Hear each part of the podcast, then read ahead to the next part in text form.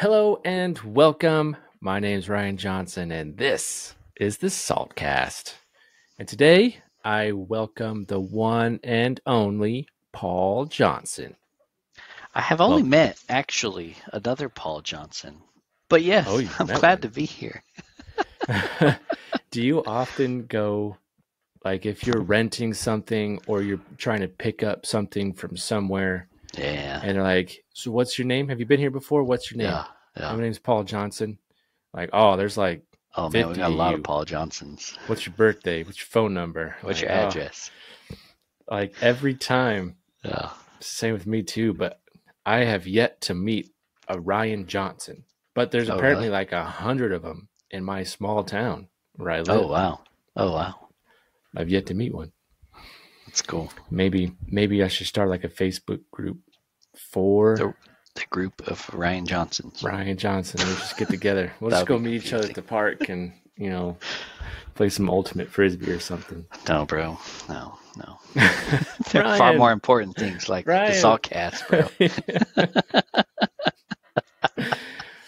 uh, yeah. So today's very important discussion. I want to discuss Nomad you know, if you're familiar with sales tax, you've probably heard of Nomad because those are the five states that don't have a state sales tax rate that they don't currently collect at the state state level. That's right. So so Paul, let's let's maybe go through them from N to D NOMAD is a is a common uh, acronym used in the sales and use tax space for New Hampshire, Oregon, Montana, Alaska, and Delaware. And yeah, in these five states, they don't have a state sales tax that's imposed like other states. Um, so when you're selling product, services, goods and services in these states, um, the state doesn't impose a statewide sales tax. In New Hampshire, Oregon, Montana, Alaska, or Delaware. Nomad. That's beautiful. And I think, you know, even though these states may not have a sales tax, they probably capture it in other taxes that some states may not have, or it's a higher rate in those particular states. Yeah, I would agree.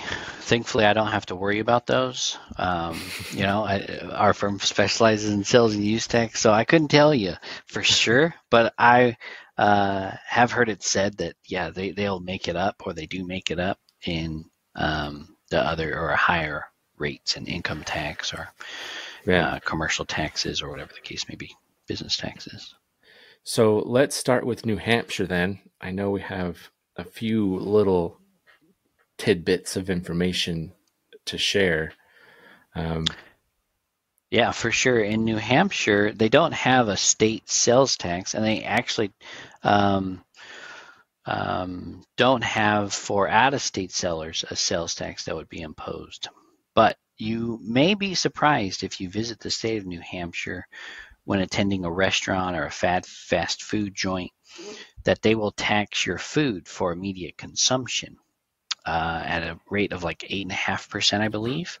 Um, so if you're purchasing food inside the state of New Hampshire for immediate consumption, or you are selling food for immediate consumption inside the state of New Hampshire, um, there are a number of local jurisdictions that do impose a eight and a half percent uh, tax. I, I would call it a sales tax. Yeah, it's a sales tax on food for immediate consumption. A food tax, more more of a food tax, I guess. Yeah, prepared food. So if you are eating at home, preparing food at home, you're probably saving some money. Yeah, yeah. When you go to the grocery store, you probably, you know, you're buying your groceries. You're not going to pay sales tax on that. Um, but if you're going to visit a restaurant or a fast food joint of uh, some sort, I wonder if you were to visit the local gas station and you were to buy, mm. you know, a hot dog or a corn dog, are, are those companies or are those um, businesses collecting that eight and a half percent mm. tax? Because it's food for immediate consumption, yeah. and if you're in that local jurisdiction, then yeah, then you'll have that tax responsibility. Popcorn at a movie theater. Yeah, exactly. Yep. Oregon, Oregon doesn't have anything other than um, we have a, a, a number of clients, or, or, not a number, just probably a few clients who um, have to pay the two percent rental or lease tax. It's a it's a tax due to the state of Delaware for renting or leasing product inside the state of Delaware.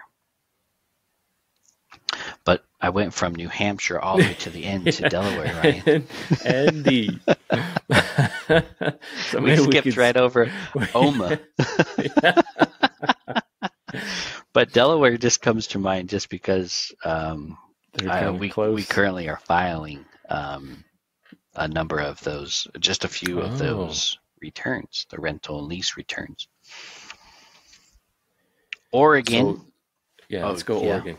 Yeah, I was going to say Oregon. Oregon. I'm not aware of anything in Oregon. They probably have some business taxes. I know they have a, co- a corporate activity tax on businesses um, in Oregon, but again, thankfully we don't have to deal yeah. with that.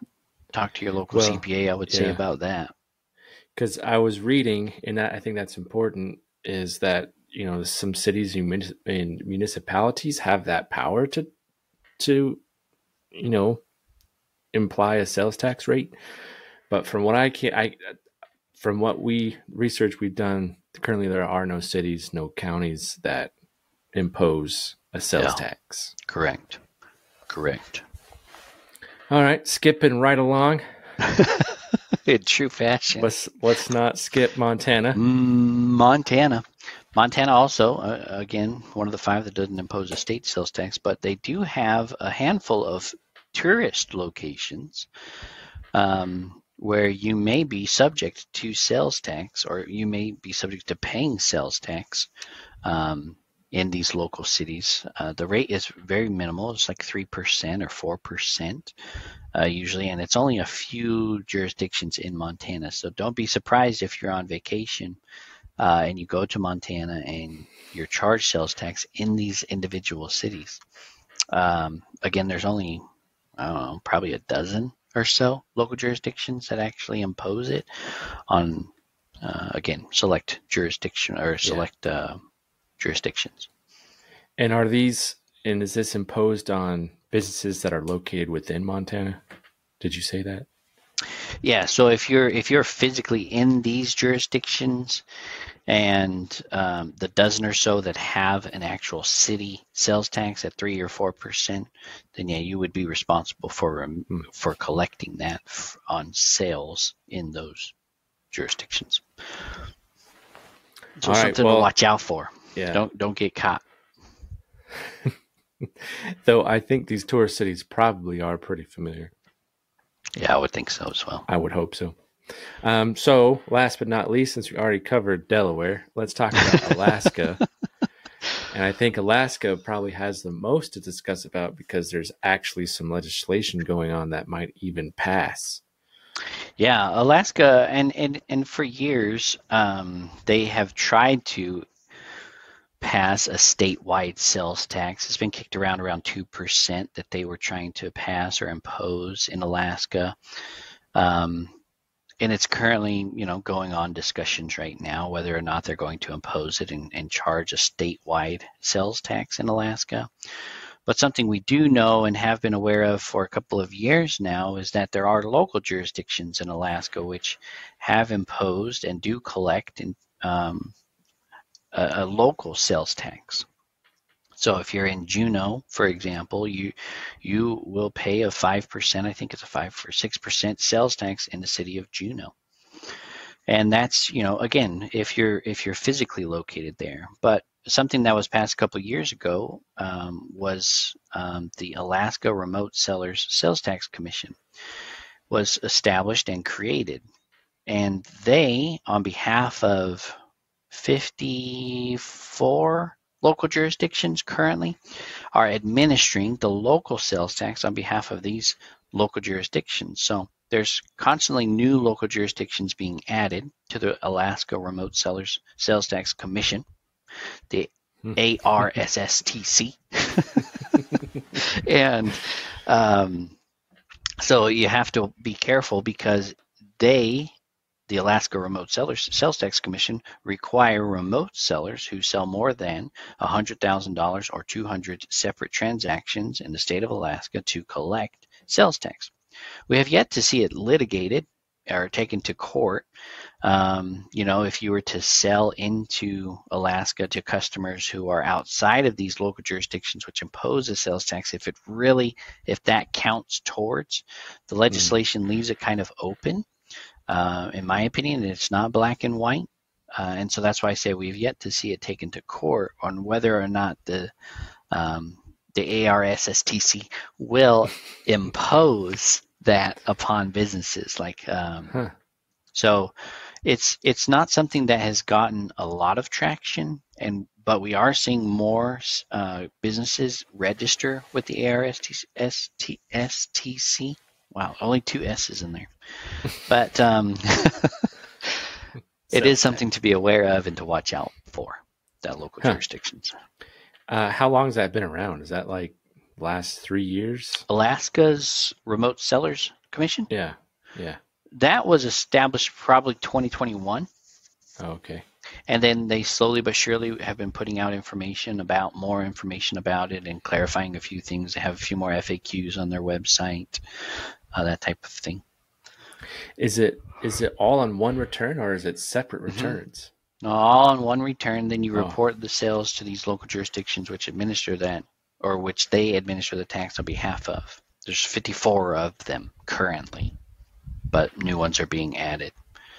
I know so when they Alaska, originally yeah. created, there was only probably a dozen or so um, at first, but it, it's getting more popular. Yeah, businesses or not imagine. businesses, as cities are looking to you know generate more revenue, I'm sure it'll get more traction. So it seems like Alaska kind of did it right from the beginning. On one return, don't yeah. imagine 54 separate returns yeah. with more coming in. Yeah. Yeah, that'd be ridiculous. Yeah. yeah. Crazy. It took Arizona a number of years to consolidate. You know, Arizona was one of those beloved states that nobody wanted to do business in because of the local jurisdictions which administer the tax independently from the state. But it took Arizona a few years and then they consolidated and now everything is administered by the Department of Revenue at the state yeah. level. Um, so we'll see. I mean, much better. You never know what what will happen over there and what wild hair the Alaska government will find. yeah, I mean, and within the near future, it could become instead of nomadic, become nommed. Yeah, we'll have to come up with a new acronym. MOND, M O N D, Montana, Oregon, New Hampshire, and Delaware. DOMN. Yeah, we'll have to come up with a fun new acronym. I'm sure the sales tax nerds out there, including myself, all... will will debate it. Someone probably out there has probably already thought of it, anticipating. Amen. Amen. Amen. All right. Well, Paul, thank you so much for your wealth of knowledge and uh, appreciate you being on today and hope to see you on another one. Absolutely. Thanks, Ryan. It's great to discuss and chat more. Until next time.